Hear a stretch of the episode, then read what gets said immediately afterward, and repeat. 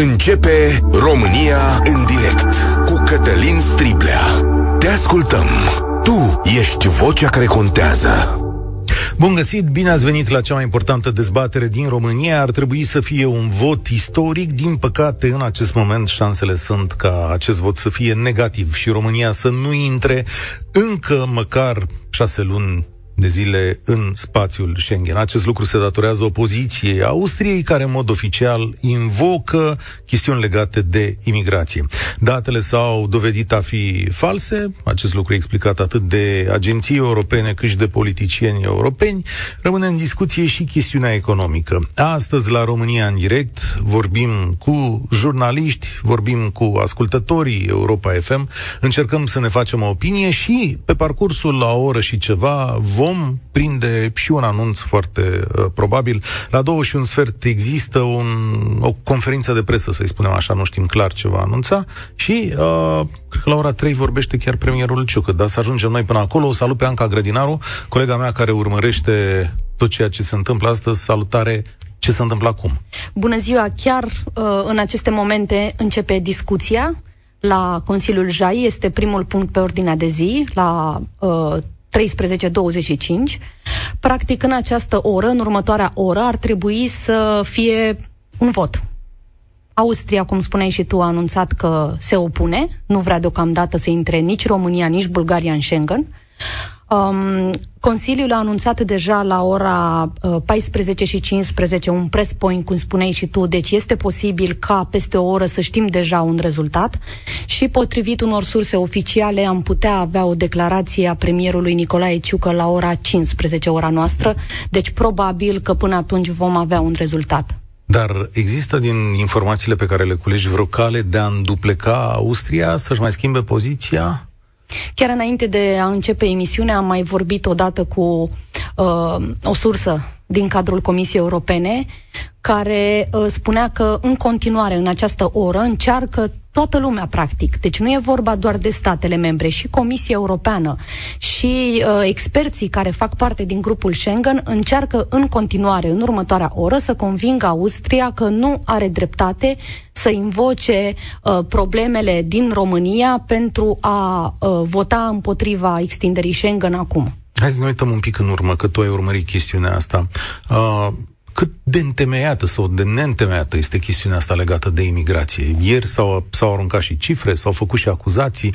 Cum stau lucrurile acolo? Din punctul de vedere al României, uh, opoziția Austriei nu pare întemeiată întemeiată și uh, spuneau acelea surse din cadrul Comisiei Europene că, de exemplu, ieri, când a fost o discuție extrem de amplă, a durat câteva ore. A fost reuniunea ambasadorilor uh, statelor uh, din Uniunea Europeană. Li s-a explicat cu date de la Frontex austriecilor că, de exemplu, doar o mie de migranți ilegali înregistrați în România au ajuns în acest an în Austria. Ori Austria invocă că au o are 100 de mii de, de migranți și atunci Austria vine și spune de ce dacă sistemul Schengen funcționează așa cum spuneți, ne-am trezit cu atâția că până uh, a ajunge în Austria, care e în mijlocul continentului, acești migranți au trecut prin țări ale Uniunii Europene. Deci asta arată că dacă oamenii ăștia intrați ilegal în Uniune au ajuns până în centrul Europei și nu au fost fie detectați, fie opriți în țările în care au fost înregistrați, atunci sistemul Schengen nu funcționează și, uh, de fapt, pare a fi o problemă a Austriei cu Uniunea Europeană. La începutul săptămânii, Comisarul pentru Afaceri Interne a anunțat un plan de măsuri care să uh, îmbunătățească această luptă cu traficanții ilegali de imigranți, să reducă aceste fluxuri, însă pentru Austria pare un pic cam târziu și de altfel și ministrul austriac a explicat că este un semnal de alarmă, acest refuz al Austriei este un semnal de alarmă pe care îl trage Comisiei Europene, nu României.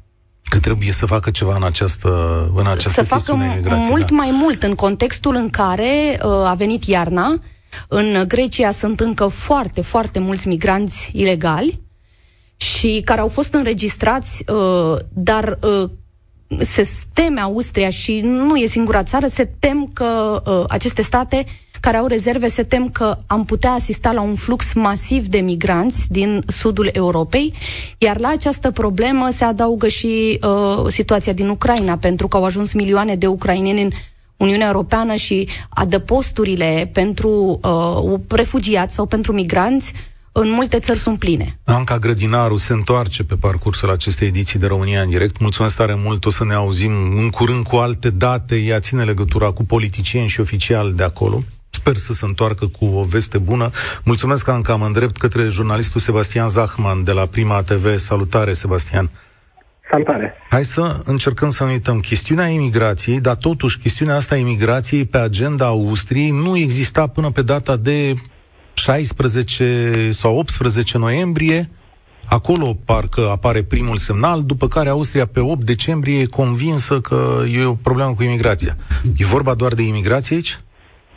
Uh, sigur că par toate aceste argumente invocate de cancelarul Austriei par nefondate, uh, par rupte cu totul de realitatea din teren și cel puțin de uh, România ca atare. Pentru că chiar dacă vorbim despre rute de migranți prin Balcanii de Vest, România nu este principala rută. Poate că au mai fost cazuri de migranți și prin România, însă acestea pot, pot fi corectate ulterior, ulterior unei uh, aderări a României la Schengen. Însă, pe de altă parte, totuși vorbim aici și despre o decizie politică, pentru că mi se pare absolut uluitor sau absolut ridicol cum europarlamentari, miniștri, președintele României, premierul, invocă acest argument uh, la modul peiorativ. Domnule, este o decizie politică, noi îndeplinim criteriile, însă uh, decizia politică a Austriei ne, țin, ne ține la poarta Schengen. Păi, de ce sunt ei plătiți? și președintele țării, și diplomații, și premierul, și ambasadorii, și uh, toți secretarii de stat uh, din, uh, din Ministerul de Interne și din Ministerul de Externe. Nu ca să facă politică, să-i convingă politic pe ceilalți care Bun. sunt reticenți după e, ce România e uh, una a din întrebările mele de azi. criterii tehnice? Imediat ce o să intru în dezbatere cu publicul Europa FM pentru România în direct, chiar asta era una dintre întrebări. Ce poate să facă România în acest moment? Adoptă o linie dură privind companiile austriece? austriece?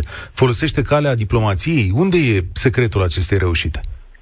Uh, cred că ar trebui mai întâi să așteptăm să vedem care e varianta oficială de la, de la Bruxelles, pentru că toate sursele, fie ele diplomatice sau politice, vorbesc despre un veto, deci despre un nu. Însă să vedem totuși cum va fi împachetat acest veto. Va fi un veto total, puternic, hard, uh, astfel încât uh, Austria să spună nu și subiectul Schengen să dispară cu totul de, de, de pe un posibil calendar de aderare pentru România și Bulgaria sau va fi un veto mai soft, mai blând, astfel încât Austria să spună nu acum, totuși să pună acolo o virgulă și să spună dar în martie la următorul JAI sau pe parcursul anului viitor, acestea sunt etapele. Mai întâi să adere România cu aeroporturile, apoi cu granițele terestre, maritime, etc. Deci cred că e foarte important să vedem totuși care va fi forma finală a acestui nu. Pentru că dacă va fi un nu, nu total, asta va însemna sigur uh, un eșec de proporții și pentru politica românească și pentru diplomația românească,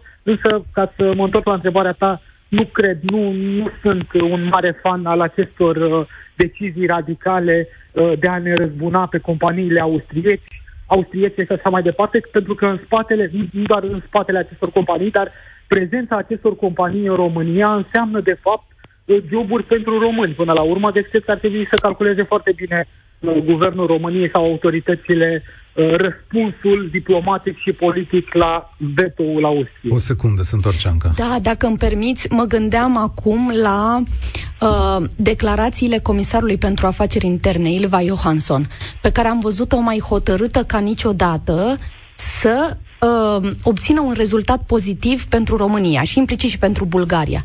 De exemplu, înainte de începerea acestei sesiuni, a fost întrebată Ilva Johansson, comisarul pentru afaceri interne așadar, dacă se pune problema în cazul unui vot negativ astăzi, unui jai extraordinar. Și asta ar putea fi o soluție de rezervă.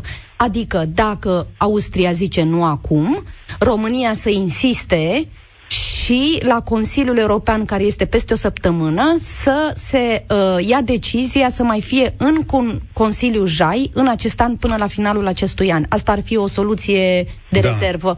Uh, poate pe asta speră România. Acum, dar acum, Sebastian Zahman, fac apel și la experiența ta uh, de jurnalist. Uh, Doamne, care crezi în chestiunea imigrației? Adică crezi că asta este adevărat, acesta este adevăratul motiv al Austriei? Nu, nu cred în chestiunea imigrației, însă cred în mesajul politic intern pe care absolut toate guvernele uh, îl dau Uh, înainte de alegeri. Deci aici, din acest punct de vedere, seamănă foarte bine și politica din Austria, politica internă, cu politica din România sau din orice alt stat al Uniunii Europene.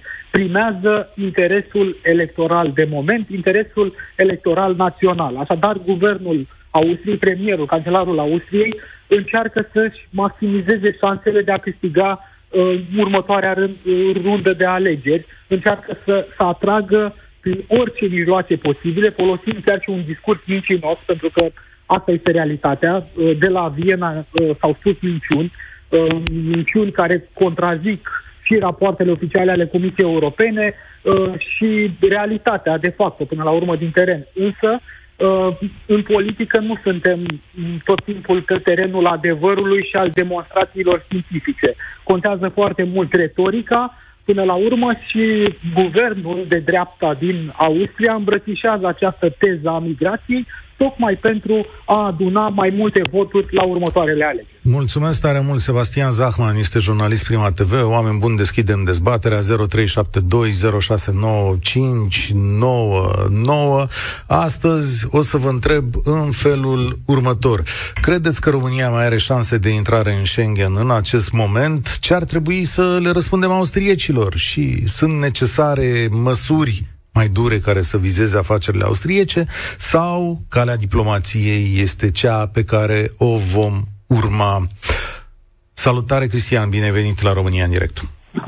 Bună ziua, bine v-am găsit. Uh, un subiect care stârnește foarte multe emoții și uh, aș vrea să intru direct în subiect. Uh, aș vă zice așa, noi am avut un politician în, în România, un om care era în presă, Uh, și spunea, domnule, noi facem ceea ce facem pentru că putem. Uh, cam ăsta este și motoul uh, cancelarului Austriei în momentul de față. Ar fi avut rost, uh, ar fi avut rost, uh, să zicem, tot vetul ăsta dacă ar fi cuprins uh, și Croația.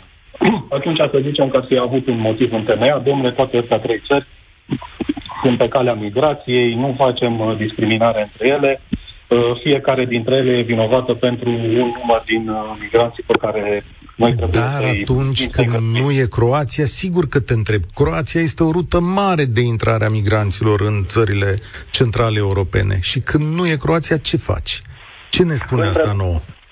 Păi nouă ne spune așa că uh, Austria acum este, mă rog, cancelarul Austriei, este prins în uh, interesul electoral de care zicea și uh, domnul mai devreme, ziaristul mai devreme, uh-huh. uh, este prins în uh, presiunea publică, pentru că eu uh, chiar s-a întâmplat să uh, merg un pic prin Croația și am observat că spre granița cu Slovenia, din trei mașini, două erau cu numere de Austria, deci este clar că e un flux foarte mare de uh, cetățeni austriești care merg în Croația și pentru asta au uh, făcut uh, această facilitate de intrare în Schengen. Uh, și eu cred, n-aș vrea să intru în teoria conspirației, dar eu asta cred, că este și un buton pornit din, uh, din Rusia. Austria uh, nu e membră NATO, să înțeleagă lumea. Austria e o țară care întotdeauna a fost folosită ca placă turnantă pentru relațiile internaționale, oficiale și neoficiale, între Est și Vest, asta încă din perioada comunistă, da? între Est și Vest, dar și între lumea arabă și lumea occidentală. Acolo se adună banii, relațiile și influența mondială când, într-un ghem foarte încălcit, să știi. Tocmai asta ziceam, că eu cred că sunt și niște interese externe pe care noi probabil nu le putem vedea, nu avem tabloul de ansamblu pentru a observa chiar absolut toate, uh, să zicem, toate bucățile de puzzle pe care uh, austriecii, mă rog, cancelarul Ce Austriei ai face? Are. Ce ai face uh-huh. dacă ai fi statul român în momentul ăsta? Cum te apuci de treabă? Deci, în primul rând, aș profita de imaginea bună pe care o am. Pentru că trebuie să vedem și partea pozitivă a lucrurilor. Noi, în momentul de față, avem susținerea a 26 de state din 27. Austria face ceea ce face pentru că nu mai are de ales. Și ca să vă răspund la cealaltă întrebare, cred că își vor menține vetul. Uh-huh. Pentru că ei nu mai au de ales. Ei vor pierde pe plan intern, uh, vor pierde electoral și atunci vor trebui să meargă până la capăt. Întrebarea este de ce în data de 16 noiembrie au zis vă sprijinim și în data de 18 au zis nu vă mai sprijinim. Și acum sunt atâtea da. elemente. Mulțumesc da. tare mult, mulțumesc tare mult, Cristian. Încerc să fac loc la cât mai multă lume. Uh, Radu, sunt, locuiesc în Suedia dacă, și ascult știrile de aici, adică se racordează la știrile suedezilor. Dacă România nu intră în Schengen până în februarie, când Suedia intră în NATO, Suedia se va pune, opune din nou intrării României în Schengen, deoarece nu mai au nevoie de votul nostru pentru NATO. Mm. Da, nu știu ce să zic despre chestiunea, chestiunea asta. Mircea, salutare! Bine ai venit la România în direct! Salut, Cătălin, salut și ascultătorii Europa FM. Uh, o să continui exact de unde a rămas antevorbitorul. Influența din Est, dinspre regimul uh, autocratul oligarhic rus este mult mai puternică decât prea la prima vedere. Haideți să ne gândim care sunt efectele și mare grijă la cum va fi mediată emisiunea de astăzi, pentru că ar putea să existe riscul să facă jocul Moscovei. Efectele unui vot dat arbitrar Uh, de Austria vor fi exact aceste atitudini de boicot reciproc între statele membre UE. Deja Bulgaria a declarat că vor boicota și vor bloca orice inițiativă legată de migranți, probabil că își vor folosi și dreptul de veto atunci când va exista, indiferent de plan care va fi discutată, pentru că Austria a creat un precedent extrem de periculos. Nu are importanță ce se discută, eu am o problemă, folosesc dreptul de veto. Uh, regula unui vot unanim se aplică atunci când votul se dă în funcție de respectarea sau nu a unor reguli. De, un vot unanim se dă în funcție de niște criterii obiective. Austria a relativizat aceste criterii din momentul ăsta și din momentul ăsta orice stat membru UE va putea să-și folosească acest vot oricând va dori, indiferent de motive, datorită acestui precedent. Iar acest precedent este creat, exact cum spunea și antevorbitorul, cu foarte puternice influențe estice. Putin nu se luptă cu NATO. În preambulul tratatului NATO este scris în mod clar statele membre NATO au ca scop salvgardarea, încerc să citesc cât mai exact din tratat, salvgardarea uh, democrației, libertății individuale și literei legii. Dar Cu ce câștigă... regimul autocrato autocrat oligarhic uh, rus. El se, se teme de, nu de apropierea armelor NATO de granițele Rusiei, se teme de apropierea democrației, libertății individuale și literei legii de granițele ce câștigă, Rusiei. Ce câștigă Putin dacă România nu intră păi, în Schengen? Este, ce diferență nu este? De, uh, mare greșeală și asta dovedește micimea oamenilor noștri politici, mare greșeală pe care a făcut-o domnul Bode că a cere respect pentru România. Nu asta trebuia să ceară. Austria nu-i pasă de România. Austria nu disprețuiește, nici nu respectă. Pur și simplu, Austria nu-i pasă de România. Și, și vă spun și ce câștigă Putin cu ocazia asta câștigă dezbinarea UE. În momentul în care pe viitor statele membre, exact uh, curentul de opinie care este în România, să atacăm, firme, atacăm în ghilimele, să uh, șicanăm firmele austriece, să le boicotăm, să... Exact pe asta mizează Putin și exact pe asta câștigă. Boicot reciproc între statele membre, ceea ce în foarte scurt timp, eu zic că mai puțin de un cincinal, va duce la disfuncții mari Uniunea Europeană, și mai va mai fi doar nevoie de câteva burnace trase de trolii ruși și s-a dus întreaga, întregul, întregul eșafodaj european. Tot ce s-a construit până acum. Asta câștigă Putin în acest vot. Da, eu... Vă spun și ce ar trebui să facă România. În primul rând, repet, nu boicot al Austriei. Pentru că, repet, asta este, practic, Putin deja are o mare victorie dacă se întâmplă lucrul ăsta. Vor urma boicotul dinspre Bulgaria pe viitor vor, vor ce urma numești boicot al Austriei? Adică ce, la ce te referi boicot al Austriei? Al companiilor sau ce? Da, exact, exact. Asta s-a boicot între state. În momentul în care devine oarecum politică de stat chiar și neoficială, la asta mă refer când spun boicot între state. Boicot uh, folosirea dreptului de veto, când se iau alte decizii. În, uh, practic, încetul cu încetul, încetul cu încetul, dar foarte rapid, repet, mai puțin de un cincinal, se poate ajunge la blocaje majore în Uniunea Europeană. Asta câștigă Putin. Pentru că el se teme de democrație, iar exponentul democrației nu este NATO. NATO este apărătorul democrației. Exponentul mm. democrației, libertății individuale și literei legii de care se, de ale cărui apropiere de granițele Rusiei se teme regimul, nu Putin, Putin e un exponent, se teme regimul oligarho-autocrat din Rusia, uh, asta sunt. Este exponentul, este Uniunea Europeană. De asta se teme Putin și pentru asta va lupta în permanență să o distrugă. Da, Iar ceea ce asta... poate să facă și trebuie să Așa. facă România Este foarte simplu. Acum câteva săptămâni s-a pus problema extinderii competențelor pachetului european cu competențe de a investiga încălcarea sancțiunilor Uniunii Europene. România trebuie să margeze foarte mult pe urgentarea acestor extindere de competențe, pentru că legăturile Austriei cu Rusia sunt extrem de puternice și anchete penale făcute cu această temă vor putea scoate la iveală aceste legături ca pe viitor, la următorul Consiliu JAI, cei care au aceste legături să nu mai existe în lumea politică din Austria. Ca să zic așa, pe scurt și la obiect, să-i dăm pe mâna Laurii Cotruței Coveș. Mulțumesc tare mult. Andrei Caramitru, într-un interviu pentru Libertate, spune așa, cred că e vorba despre influența rusească aici, pentru că dacă tu ești Rusia sau Gazprom, ultimul lucru pe care îl vrei să faci este să nu mai poți să controlezi prin exportul de gaze de petrol Balcanii și Ucraina. Și cum faci chestia asta? Păi îi pui la înaintare pe austrieci să taie producția, să blocheze gazele din Marea Neagră și au rezolvat problema. N-are cum să nu fie coordonată toată treaba asta, iar austriecii sunt absolut nebuni prin ce fac acum. Ori e nebunie, ori n-au un control. Adică le e mai frică de ce le poate face Kremlinul decât ce le poate face Comisia Europeană. Și uh, a apărut și subit chestiunea asta. Uh, cum ar putea austriecii să blocheze? Uh, păi știți că austriecii trebuie să extragă gaze din Marea Neagră la oaltă cu România, și să facă asta în perioada următoare. Ori, dacă noi nu intrăm astăzi în Schengen la o poziție austriacă, ghici ce ar putea să facă România în materie de gaze. Adică, ha, întrebarea e următoarea. Ce faci? Mai dai gazele austriecilor sau e prin exploatarea austriacă în perioada următoare după ce ți-au tras o clapă atât de mare? și ți-au sabotat și obiectivul politic al acestei guvernări. Căci dacă domnul Iohannis e să ne lase ceva, ce să ne lase altceva decât o aderare la Schengen? Ce ratare uriaș ar fi pentru președinte? Ion, bine ai venit la România în direct. Cum procedăm?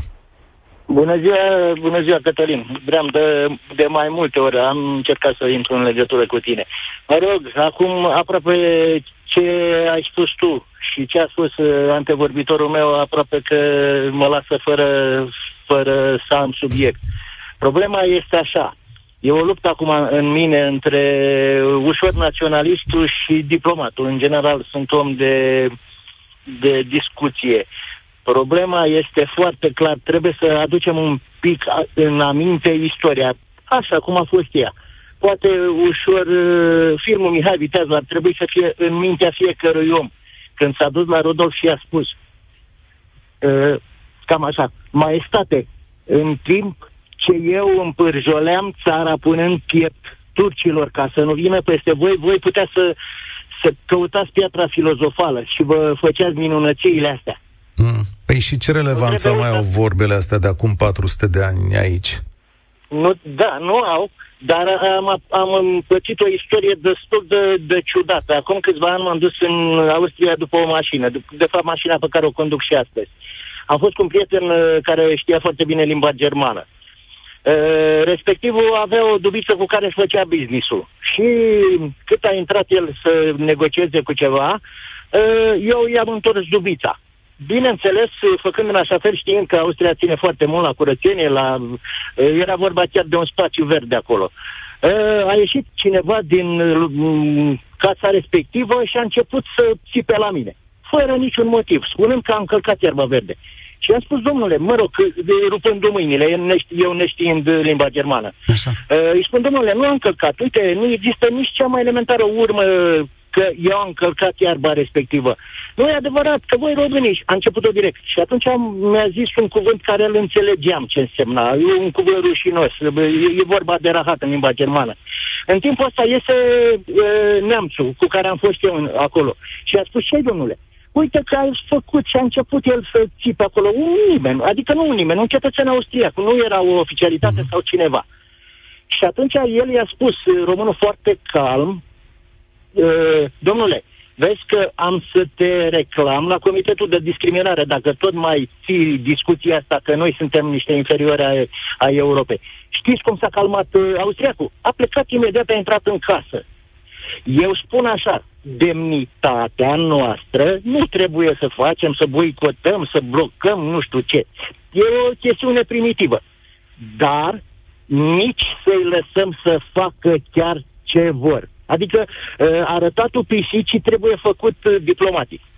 Nu putem da. să lăsăm austriecii să ne creadă inferior. Pentru că acum o anecdotă amară, să, am tot auzind că în fiecare neam sau austriac este un Hitler.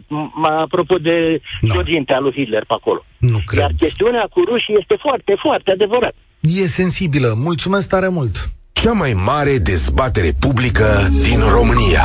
În direct la Europa FM cu Cătălin Striblea.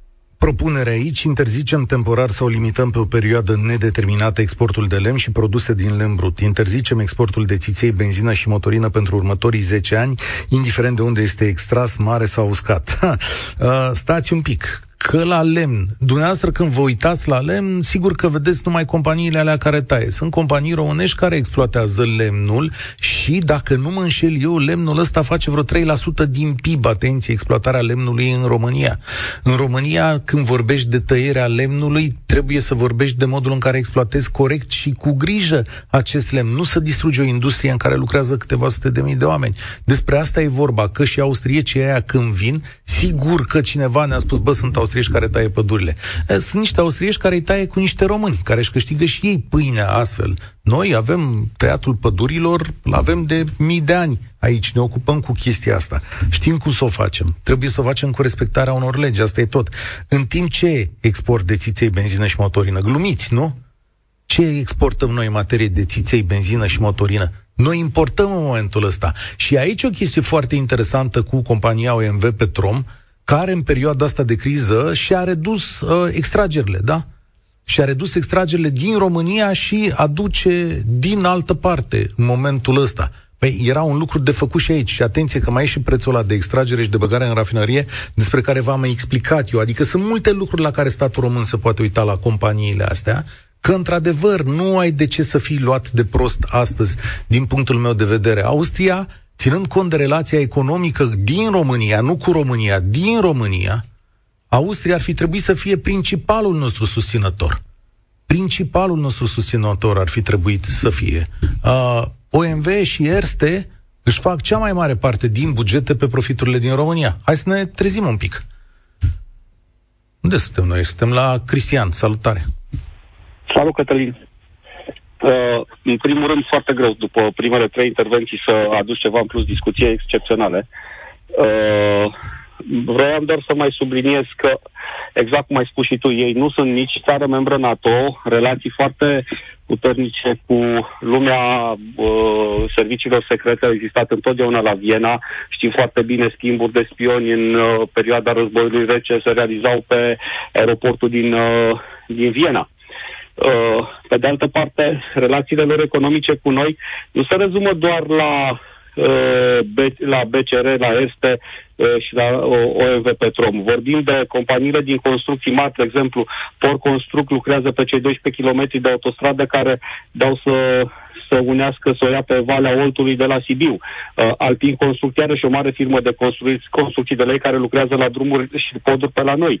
Uh, căile ferate uh, și bucata asta de la Brașov care se duce către Sighișoara, tot de o firmă din Austria este uh, este, se, se ocupă, tot o firmă de ce se ocupă de această lucrare.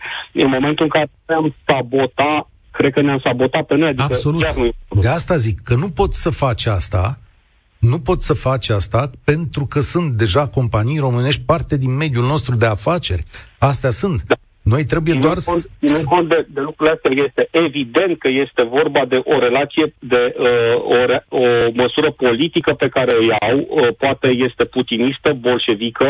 Uh, Austria a avut și tendințe bolșevice, se știe că la da. 1918 cu ajutorul armatelor române nu s-a instalat bolșevismul nici în Ungaria, nici în Viena. Uh, și ei în Austria, da. Da, Austria da, are da. chestiunea asta, a avut o perioadă socialistă, se vede și în construcțiile socialiste ia, din Viena, ia, ia, are perioada asta. Marea, marea majoritate a, a românilor merg, vizitează Viena, li se pare că Viena este cosmopolită, este cel mai green oraș al Europei și așa mai departe, dar în afara Vienei, dacă iei contact cu cetățenii de acolo, o să constați că sunt uh, foarte naționaliști, foarte reci, uh, nu, sunt, nu sunt foarte prietenoși.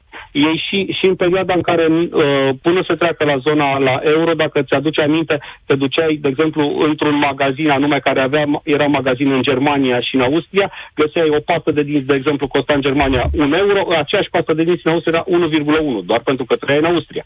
Uite ce spune Răzvan Nicolescu, fostul ministru, uh, fostul ministru al energiei, unul dintre ministrii deștepți ai României și un om pe care, uh, cum să zic, statul român își permite să-l piardă, adică să-l lase să lucreze în mediul privat, da, asta e.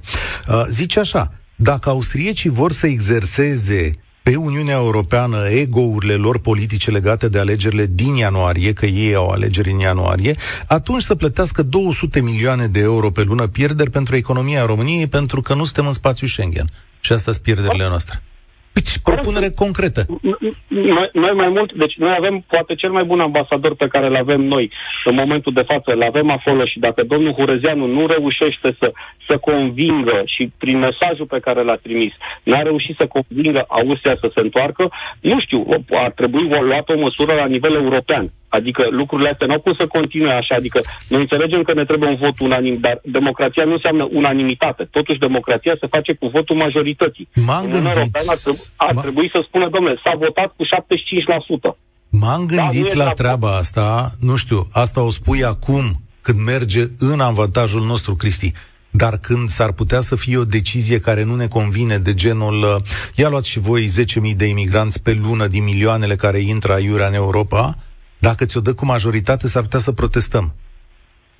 Nu știu, nu, eu, eu nu sunt de acord. Adică sunt de acord să preluăm și noi cu o parte din, din migrație. Da, nu, ia, ignoră subiectul. În România e nevoie, e nevoie de, de forță de muncă.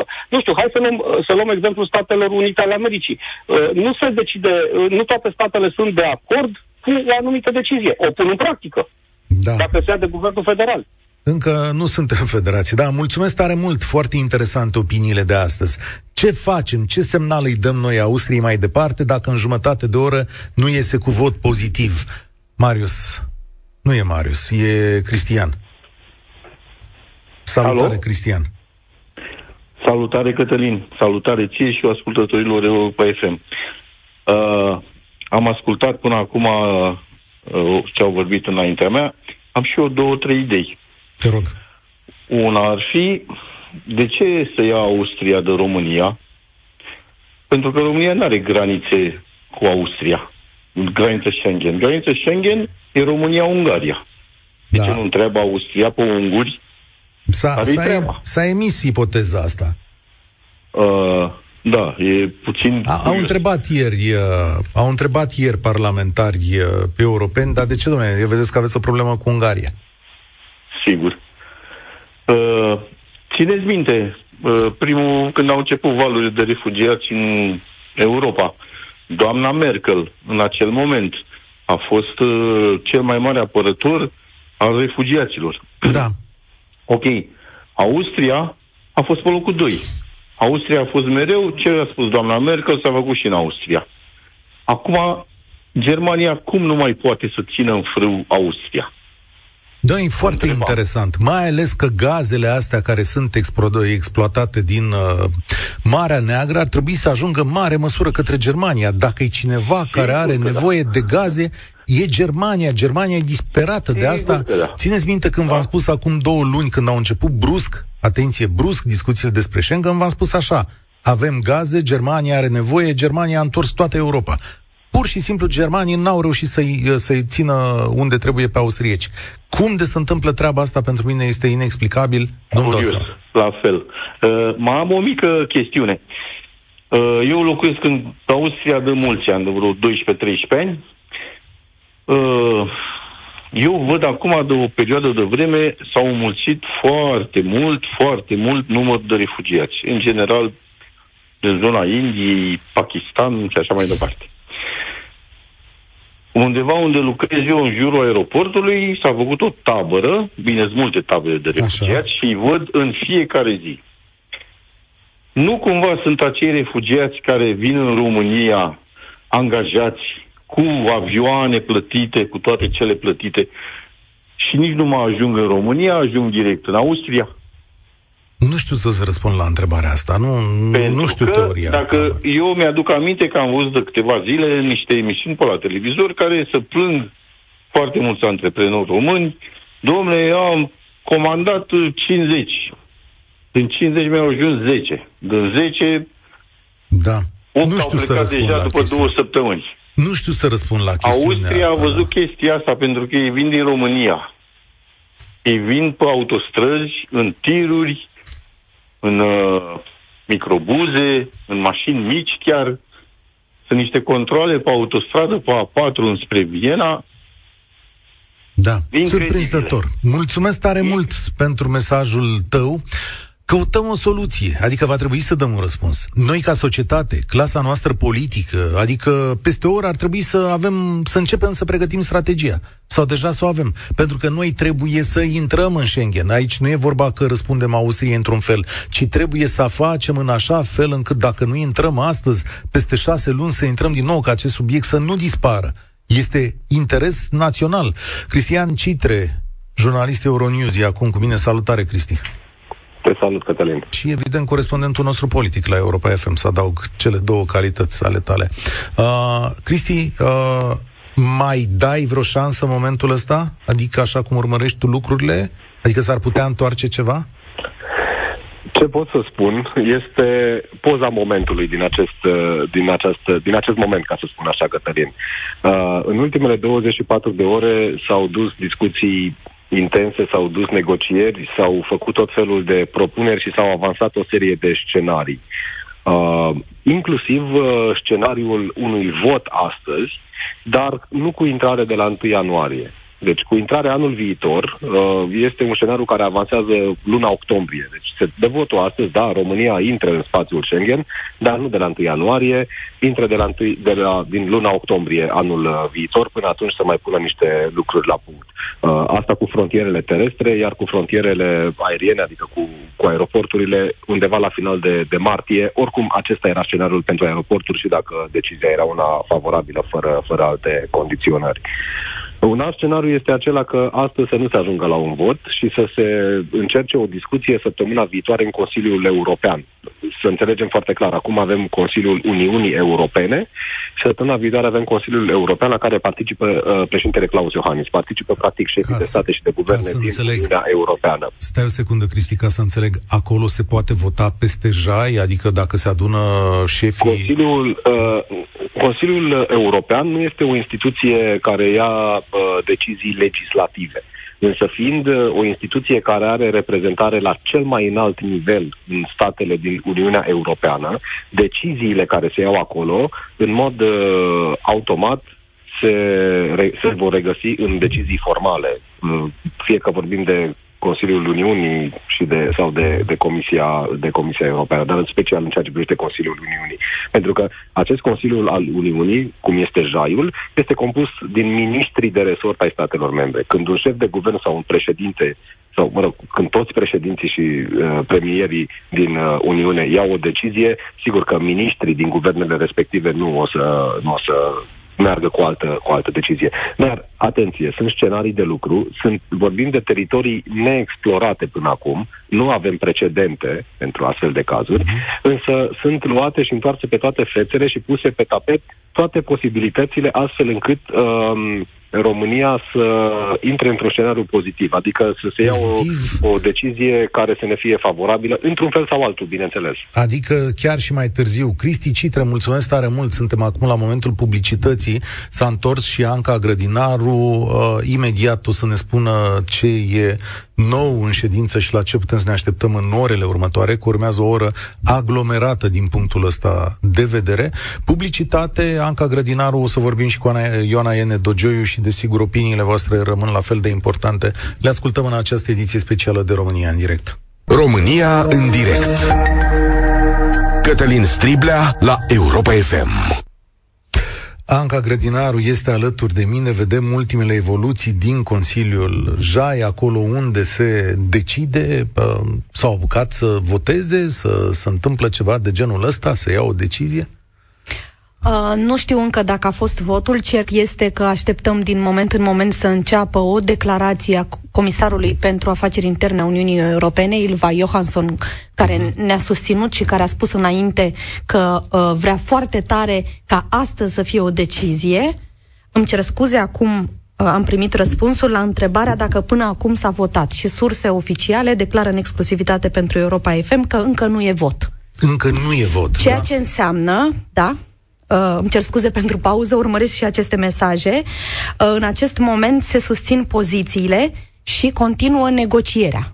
Se susțin pozițiile, adică Austria adică, e neschimbată. Da, înțeleg, adică da? Austria, înțeleg, deduc că nu uh, renunță la poziția sa, însă toți miniștrii Uniunii Europene, deci gândiți-vă că sunt 26 la 1 acolo și de asemenea Comisia Europeană, cei din grupul Schengen, toată lumea uh, a sărit pe ministrul austriac, îmi cer scuze pentru exprimare. Mhm. Deci, România speră că aceste discuții să întârzie cât mai mult, pentru că asta înseamnă că uh, ceilalți membri a Uniunii nu se lasă și sunt hotărâți, pentru că, atenție, asta este și o problemă a Uniunii, nu este doar o problemă a României. În mod evident, pentru că duce la uh, subțierea relațiilor sau la zdruncinarea relațiilor din cadrul Uniunii Europene. Așadar, informația pe care Anca Grădinaru v-a adus-o este în timp real, adică în acest moment, asta e munca jurnaliștilor noștri, avem informații aproape în orice moment din ceea ce se întâmplă în această și ședință. Încă o informație din uh, interiorul uh, negocierilor se pare foarte, uh, nu știu dacă dure, uh, dar foarte strânse cum spunea și Ilva Johansson, va fi, fi o discuție foarte dinamică, a fost elegantă, pentru că dacă Austria nu cedează, atunci ceilalți uh, membri ai Uniunii Europene se pare că sunt deciși să vină cu alte propuneri, cu variante de rezervă și din ce deduc eu acum din culisele negocierilor este că Uniunea Europeană nu acceptă să iasă din acei jai fără ca uh, România și Bulgaria să aibă măcar uh, o perspectivă clară de această dată. Un calendar.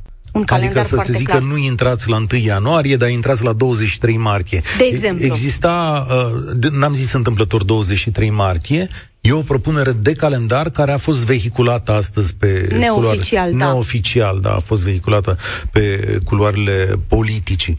Uh, deci avem măcar această variantă optimistă până la sfârșitul zilei, să plecăm cu niște date sau cu un da. calendar de date Căci exact. înțeleg că nu se va face deodată uh, aerian și uh, pe, pe teren. Adică uh, se va, se vom intra în Schengen aerian da, mai variantele devreme. ar fi uh, teoretice deocamdată, este, ar fi ca să intrăm în Schengen întâi cu aeroporturile, E o variantă care s-a mai discutat uh-huh. și mhm. cu ocazia altor discuții, adică să nu mai stăm la coadă la aeroport și apoi să intrăm cu uh, vămile, practic să eliminăm controlele la vămi undeva poate în partea a doua a anului 2023.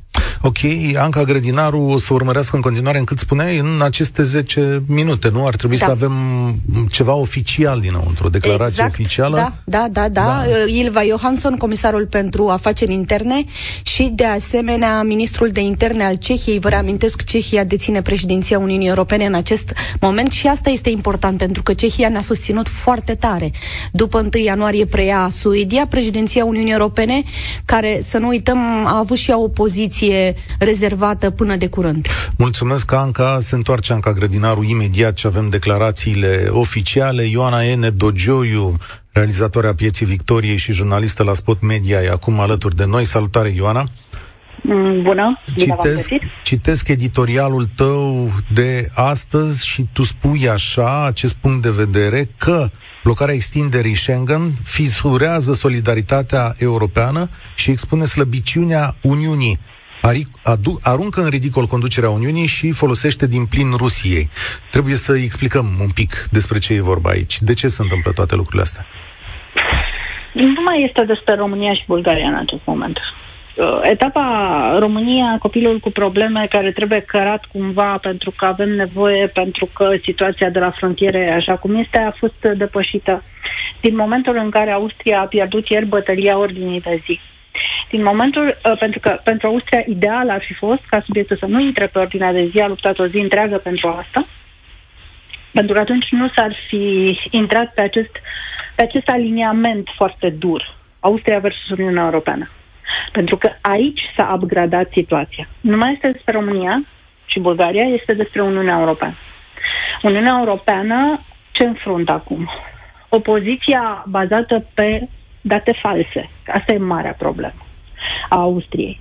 Dacă Austria venea cu date corecte, cu argumente corecte, factuale, uh, era dreptul ei la o poziție politică. Ea este reglementată, de asta trebuie să treacă prin jai uh, și prin decizia politică, prin votul politic. Dar tu nu poți să-ți fundamentezi votul politic pe munciuna. Dacă uh, Austria venea și spunea legile justiției sunt proaste pentru că 1, 2, 3, aveți cel mai mare trafic de carne vie 1, 2, 3, aveți crimă organizată 1, 2, 3, atunci nu prea erau multe de comentat. Dar să invoci argumentul uh, rutelor de migrație uh, este o minciună. Și atunci Uniunea Europeană, dacă va pierde complet acest meci, de câștigat complet nu poate câștiga, adică nu poate să fie azi un vot pozitiv, full de mâine, toată lumea în Schengen. Să ne luăm gândul, asta este exclus. Dar dacă Uniunea Europeană, nu, Comisia Europeană, nu va ieși din acest jai cu un calendar precis, un vot politic și un calendar precis, 2023 martie, iulie, octombrie, noiembrie, ceva foarte precis, ce va însemna? Va însemna că un stat poate oricând arbitrar să blocheze tratate, reguli, înțelegeri stabilite la nivelul Comisiei Europene, repet, arbitrar și fără argumente. Pentru că așa vreau, pentru că nu-mi convine, Ioana. pentru că nu-mi place, pentru că am alegeri. Ioana, hai să vedem, uh, tu ai o foarte mare experiență. Deci nu e vorba de migrație, e, e o minciună acolo. Evident. Poate e vorba de politică internă. Am, sunt alegeri în ianuarie în Austria. Mai e și altceva la mijloc, că în România în direct astăzi au fost diverse ipoteze. Influența Rusiei, gazele din Marea Neagră, companiile austriece de aici. Po- Poți să pui degetul pe ceva? Personal nu cred în niciuna dintre aceste variante. Influența Rusiei, sigur că Rusia este puternică în Austria, mm, interesele sunt destul de îmbărligate. Dar explicația este mult mai simplă decât pare și mult mai vulgară, dacă vreți.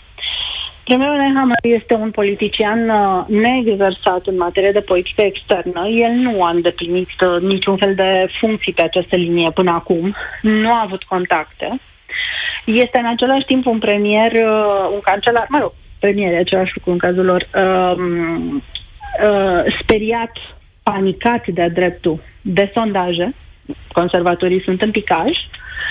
Tema migrației este importantă acolo. S-au întâmplat și niște lucruri foarte urâte, niște crime, mă rog. Situația este într-adevăr delicată a Austriei și atunci uh, avea nevoie să găsească un țap ispășitor și cu care să călărească pentru audiența internă această temă. De altfel, el a avansat acele cifre false. Nu pentru Comisia Europeană. Comisia Europeană are Frontex. Era clar că Comisia Europeană se va prinde în secunda 2 că ele sunt neadevărate. El a avansat acele cifre pentru audiența internă. Mai am o întrebare... Tot ceea ce face. Mai am o întrebare pentru tine. Uh, tu recomanzi în editorialul tău și răspunzi și la una dintre întrebările României în direct că uh, nu este o metodă deșteaptă sau nu e un răspuns bun să ataci companiile austriece în momentul acesta. De ce? Pentru că îți creezi o problemă suplimentară. Până la urmă, hai să ne înțelegem. Uh, noi, orice țară se bate pentru investitori străini. Investitori străini ce înseamnă? Înseamnă dezvoltare, capital care intră în țară, înseamnă locuri de muncă, înseamnă taxe și impozite plătite la buget. A, că trebuie să știi să-ți negociezi foarte bine uh, interesele economice și comerciale. Asta e valabil cu sau fără Schengen. Și noi nu suntem experți în chestia asta. Dar uh, faptul că acum asistăm la o năpustire de asta um, și a diferitelor persoane, așa, pe Facebook, și a diferitelor oficiali, mai mult sau mai puțin exaltați, e o prostie. Una e una, alta e alta. Nu-ți folosește, e ca și cum te doare un picior și îți mai bați un cui și în celălalt. Nu ăsta e răspunsul.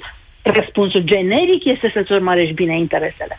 Dar acum, important, meciul se joacă dincolo de noi. Acum, înainte discutăm altceva. De ce am ajuns să fim copilul cu bube în cap al Europei? Asta este o altă discuție.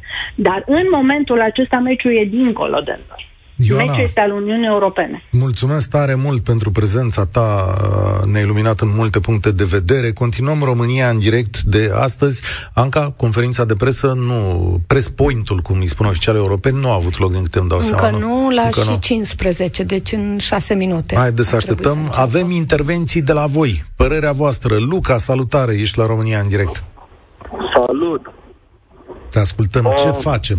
Ai auzit ce a spus ce Ioana facem? Ene Dogeu? Ce facem Am- noi? Am auzit. Eu aș spune-o strict din punctul meu de vedere ca cetățean. Uh, aș fi vrut să văd uh, românii, în special, mult mai uniți și mai uh, solidari.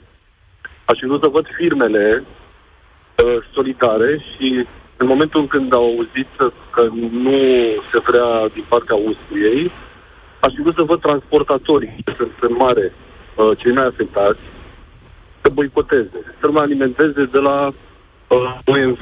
Aș fi vrut să văd uh, Asociația Firmelor de Turism, să scot ofertele pentru Austria. Aș fi vrut să văd românii că sunt puțin uniți. Să știi că am văzut o recomandare de la un secretar de stat sau chiar de la ministrul turismului, nu mă înșelam pe aici pe undeva, care zicea, domnule, puteți să vă faceți vacanța de iarnă uh, în, uh, în alte țări. Zicea, mai sunt uh, piste de schi și în uh, Germania, și în Italia, Așa este. și în Franța. Încercați să mergeți și în alte părți. Așa este, dar aș fi vrut să văd Asociația Firmelor de Turism. Că pun piciorul în prag și ei. Domne, ținem cu România. Nu este posibil așa ceva. Toate, toate ofertele pentru Austria. Să boicoteze. Transportatorii care sunt în mare cei mai loviți de vânt și de stat și de timp pierdut. Dar nu mai alimentăm de la OMV. Și într-o lună eu zic că se simțea, se vedea ceva. Hmm, Da, auzi, da, am o întrebare asta cu nu mă alimentăm de la OMV. Dacă nu alimentăm de la OMV, de la cine alimentăm?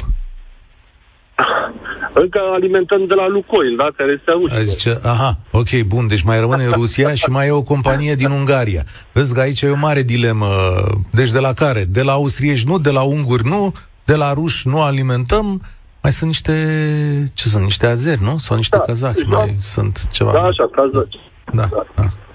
Eu aș fi vrut să văd măcar că se încearcă sau măcar că încearcă să sperie și să spună, domnule, hai să facem asta. Dar, din păcate, uite, românii sunt Domnule, divizați.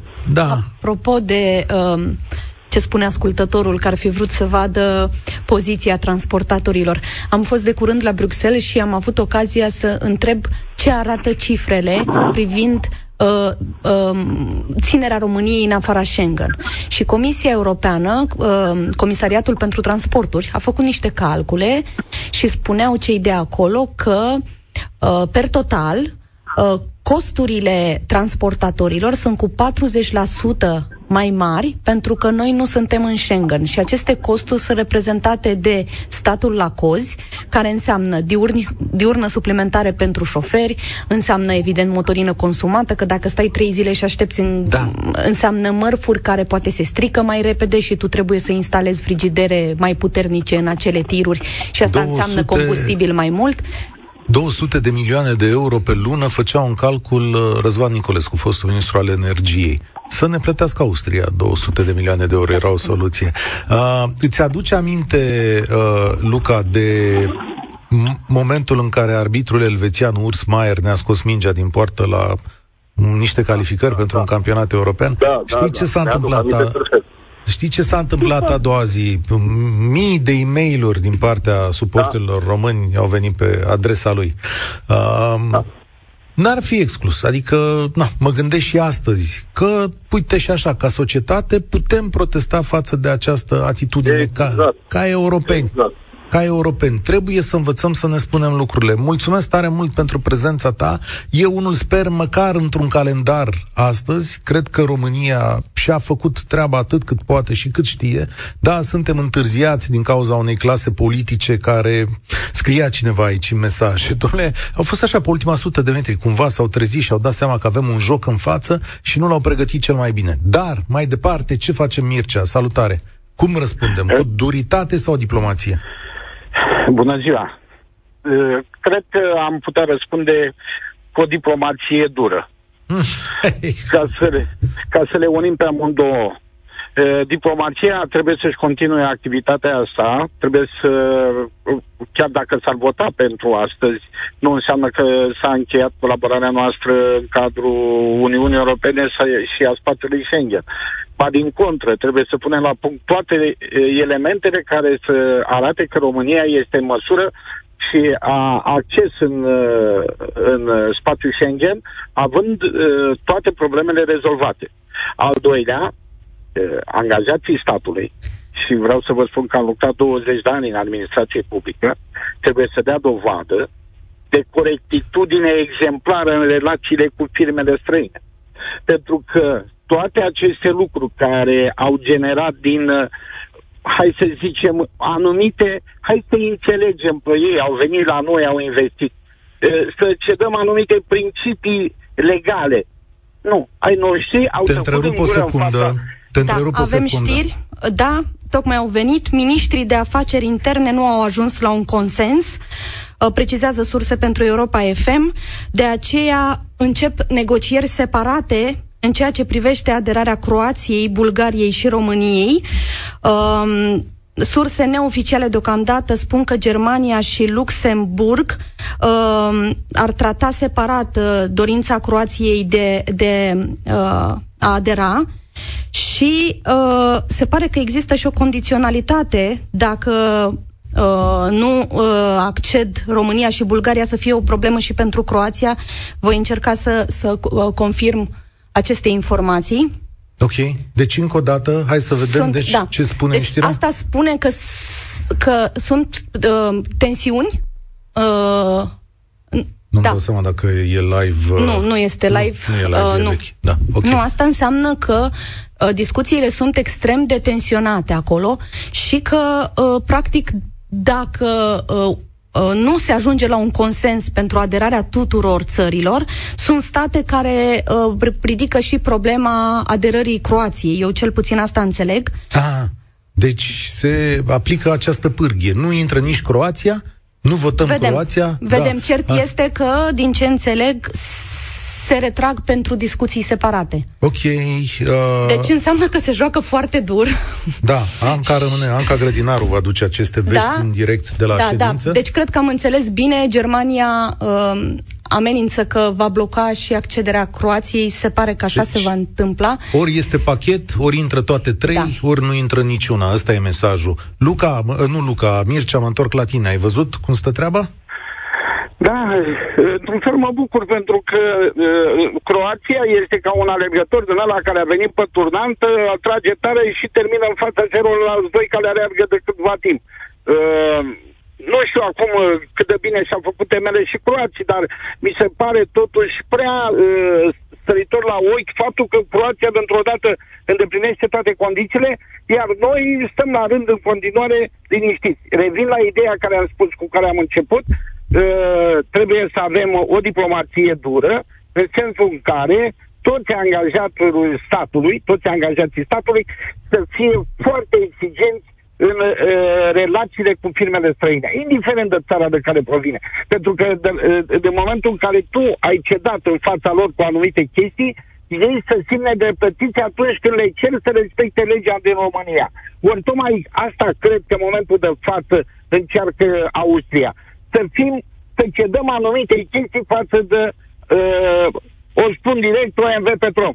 Pentru că noi am dat OMV Petrom pe doi bani, și acum OMV Petrom dirigează politica energetică la noi în domeniul transporturilor, care nu este atât de simplă. Uh, uh, uh, instituțiile noastre nu își fac datoria, vă spun cu, uh, cu maximă sinceritate, nu își fac datoria cum trebuie. Am înțeles de aseară dintr-o emisiune televizată că uh, OMV are datorii foarte mari față de stat. Și cum? Mm, Îi lăsăm? Da, da, cred că sunt datorii de rulaj, totuși. Eu știu că OMV este datorii... cel mai mare plătitor la bugetul țării. Dacă iei datoriile de rulaj... De 60 de miliarde de lei, am înțeles. Deci mm. nu e o mm. sumă. Eu sunt executat de, de no. finanțe pentru câteva milioane. Cred că am îndoieli. Am, îndoieli, am îndoieli. Eu știu că OMV Petrom este cel mai mare contributor la bugetul de stat al României. Haideți să întrebăm pe o anumită ziaristă, Oana, că ea a dat aceste Nu știu cine este ziarista Oana. Dacă ne-am mințit pe noi, înseamnă că face de informarea populației Nu știu să vă zic că nu știu exact ce informație a dat, dar mă îndoiesc, eu așa știu că OMV uh, Petrom este cel mai mare plătitor la bugetul de stat, nu... Uh... Dar asta nu înseamnă că n-ar putea să aibă datorii toate, dator, toate firmele au datorii la un moment dat. Da. Bine, mulțumesc tare mult pentru punctul tău de uh, vedere. Uh, cred că e Laurențiu la telefon. Salutare, Laurențiu. Te ascultăm. Uite, vestea momentului sună așa, nu s-au înțeles, Germania blochează aderarea Croației, ce facem mai departe? Sănătate, vă salut cu respect, domnul Cătălin și invitații noastre. Uh, nu știu dacă s-ar mai putea spune ceva ascult ba. cu mare, mare interes, credeți-mă, și mi-a plăcut ce a spus cel dinainte cu vis-a-vis de Rusia. Da, se, po- se poate. E și ăsta un scenariu, să câștige Rusia, dar eu am să vin cu o singură întrebare. Părerea noastră care? A mea? De ce credeți că nu intrăm? Da. Din motive, Simplu. din Adică n-am apucat să-mi exprim părerea astăzi, cred că asta da, da, da, da. Părerea mea este următoarea. Că, și noi. Da, există un mix, cum s-ar spune, adică există mai multe motive puse la oaltă. Primul dintre ele, în care cred eu cel mai tare, este că uh, Austria încă negociază ceva pe spațiul uh, acesta al extragerii de gaze. Cred că e o chestiune... Frumos, exact, mulțumesc frumos. Deci nici Primul, nu mai trebuie da, răspuns. Al, păi nu, nu că, deci alegeți ce vreți, eu da. stați că n-am terminat, că alegeți ce vreți. Așa. Pe de altă parte însă, Cred că acesta fiind cel mai mare succes al guvernării Iohannis, cel cu care președintele Iohannis ar fi putut lăuda toată viața, cred că România ar fi fost dispusă, exact cum a spus ministrul Bode în această dimineață, în mod oficial, România este dispusă la orice compromis. Da? Deci cred că România ar fi negociat, uh, cum să zic, aproape în genunchi chestiunea asta, numai că, ce, pe lângă asta, stai un pic, pe lângă asta, cred că se adaugă și motive de politică internă în Austria Cred că astea două motive combinate sunt cele care duc la blocarea, la blocarea asta. Și atenție, noi avem un acord pe gaze, deci acordul din momentul ăsta ne dă nouă dreptul de a umple cămara cu gaze și rămâneau în discuție 2 miliarde de metri cubi anual, unde Austria vrea preemțiune. Asta e ideea de bază. Așa, da, acum am înțeles, bun. Acum, eu, eu vă întreb un singur lucru, domnule, uh, n-a zis, Austria n-a zis nimic până acum, dintr-o dată s-au întors. Unu, doi, ce a spus uh, domnișoara ziaristă e, e perfect adevărat. E minciună totală asta cu uh, emigranții, cu haide să da, fim asta realiști. da, dar să, să nu credeți că... să luăm harta și să vedem pe unde trec emigranții, păi ne doare inima. Să nu Bun, crezi... Asta ar fi o treabă. Să nu crezi că nu, nu trec imigranți prin România, adică trec. Stați liniștiți că șofer de camion și știu. Ah, ok. Credeți-mă că suntem, suntem vai capul nostru prin prin, uh, prin Europa. Nu trec numai prin România, stați liniștiți, și taie prelatele și intră prin mari. Dar nu asta e problema. Problema e în felul următor. Dune, chiar așa dintr-o dată, dintr-o dată, deci ne-au zis că ne susțin, după aia nu. Bun, hai să zicem, gaze, ce a spus dumneavoastră, politica internă a lor, mm, și aici e de uitat cu ochiul bine. Dar, un singur lucru ar vrea să vă spun și chiar aș insist, nu, răzbunarea nu, știți, e vorba mm-hmm. din bătrân, răzbunarea arma nu spunem la, la radio că nu-i frumos. Dar totuși ar trebui să, să negociem un pic mai dur, domnule, nu în genunchi. În picioare, cu fruntea păi sus. pare că, uh, știți ce îmi face impresia? Pare că România nu a acceptat condițiile Austriei, că altfel nu ajungeam aici. Uh, nu știm noi, adică, adică eu, eu personal, nu... nu Uite, să vă spunem noi. Nu, fiți atent, că e, e simplu, e un calcul simplu. Până la data de 31 decembrie, trebuie semnat un acord care se numește acord de comercializare a gazelor extrase din teritoriul Mării Negre în asocierea dintre OMV și Romgaz. Am înțeles. Dacă de acordul ăla... Dacă, de când se discută de câteva luni, se da. discută. Dacă acordul Așa, ăla un... se semnează până la 31 decembrie, înseamnă Așa. că una dintre părți a cedat și o să vedem ce a cedat partea respectivă. Nu mai sunt multe zile, avem a... răbdare. Am înțeles. Acum e 8 înțeles. decembrie. Eu zic că România dacă semnează în condițiile în care nu intră în Schengen până la 31 decembrie acest acord de comercializare, cred că a făcut mare șmecherie. Da, vedem. Dar apropo da, deci de... Asta... Da, da, vă ascult, vă ascult, vă scuzați că v-am întrerupt. Da, în, în, înțeleg, mulți ascultători spun că uh, România poate nu a negociat bine. E o problemă, într-adevăr, că Austria a invocat uh, aceste probleme care se dovedesc a nu fi reale din, din punctul de vedere al României în ultimul moment. Asta e o problemă. Dar uh, Multe negocieri totuși s-au purtat și nu au ajuns la public, din ce știu eu, chiar de curând, în urmă cu câteva zile la Atena, președintele României a avut o întâlnire față în față cu cancelarul Austriei, de exemplu. Uh, înțeleg că, uh, și se vede asta astăzi, că au fost discuții la cel mai înalt nivel posibil în ultimele zile, la nivel de șef de stat și nu numai, cu alți lideri din Europa, cu președintele Franței, de exemplu. Uh, Uh, și iată, Germania acum, dacă se dovedește în final a fi reală știrea, dar deja o văd publicată de mai mulți jurnaliști corespondenți străini la Bruxelles, că Germania practic a pus piciorul în prag în fața Austriei. Da. Deci asta înseamnă da, că eu, România eu, eu... pare că are acum niște aliați care nu cred că s-au câștigat așa în ultima secundă, adică totuși... Da, v-am înțeles, domnișoară, dar piciorul în prag al Germaniei nu-i pus că e drag la Germania de România, o iubește la nemaipomenit de mult. Da, nu, nu, acolo exact cum spunea domnul Cătălin, acolo e vorba de gaze. Da, Germania disperat. Da, ce vă explic eu în semnul în emisiunea asta de uh, ani de zile? Spun așa, că e vorba de interese, că toată lumea funcționează da, pe interese. Că noi avem interese și, astăzi și trebuie să știm să le jucăm. Interesele nu sunt rușinoase. Și dacă cumperi un kilogram de cartofi, ai interesul să negociezi. Haideți, domnul Cătălin, dar păi, la asta nivel de mare. Ce mă deranjează e faptul că, dintr-o dată, adică chiar nimeni, nimeni din lumea asta mare n-a reușit să întoarcă pe austrieci. Nimeni. Uite acum. o țară că dacă dai o, un strănut, zboară. Și Dole, da, da. Zboară numai, zboară numai bani. Mulțumesc tare mult pentru punctul tău de vedere. Înțeleg că se duce spre 14.45 uh, conferința de presă sau, mă rog, press point-ul respectiv, ce era Anca, așa um, scriu colegii din redacție acum. Uh, da, 14.45 ora României. Asta înseamnă că se confirmă că sunt discuții foarte aprige, negocieri, deci din moment ce uh, se amână această conferință, înseamnă că uh, Ilva Johansson, comisarul pentru afaceri interne, încă trebuie să stea în sală, de asemenea uh, ministrul uh, ceh. Da, Gabriel, salutare, ești la România în direct, mai stăm un pic în direct. Bună ziua tuturor ascultătorilor și dumneavoastră. Mă auziți? Te ascultăm, te ascultăm. A, așa. Uh, ce am vrut să spun este următorul lucru. Austria a fost toată uh, istoria ei politică uh, un oportun, de un oportunism din ăsta exacerbat.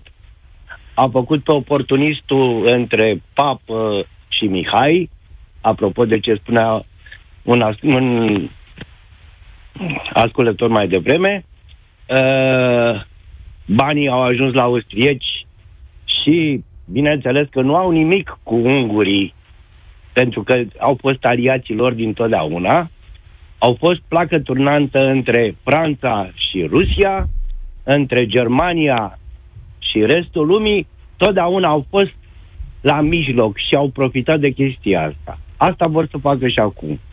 În afară de faptul că în acest moment uh, interesele lor merg ușor spre Croația datorită faptului că au un acord deja de uh, exploatarea gazelor din Adriatică care să meargă în Germania, numai că intermediarul este Austria.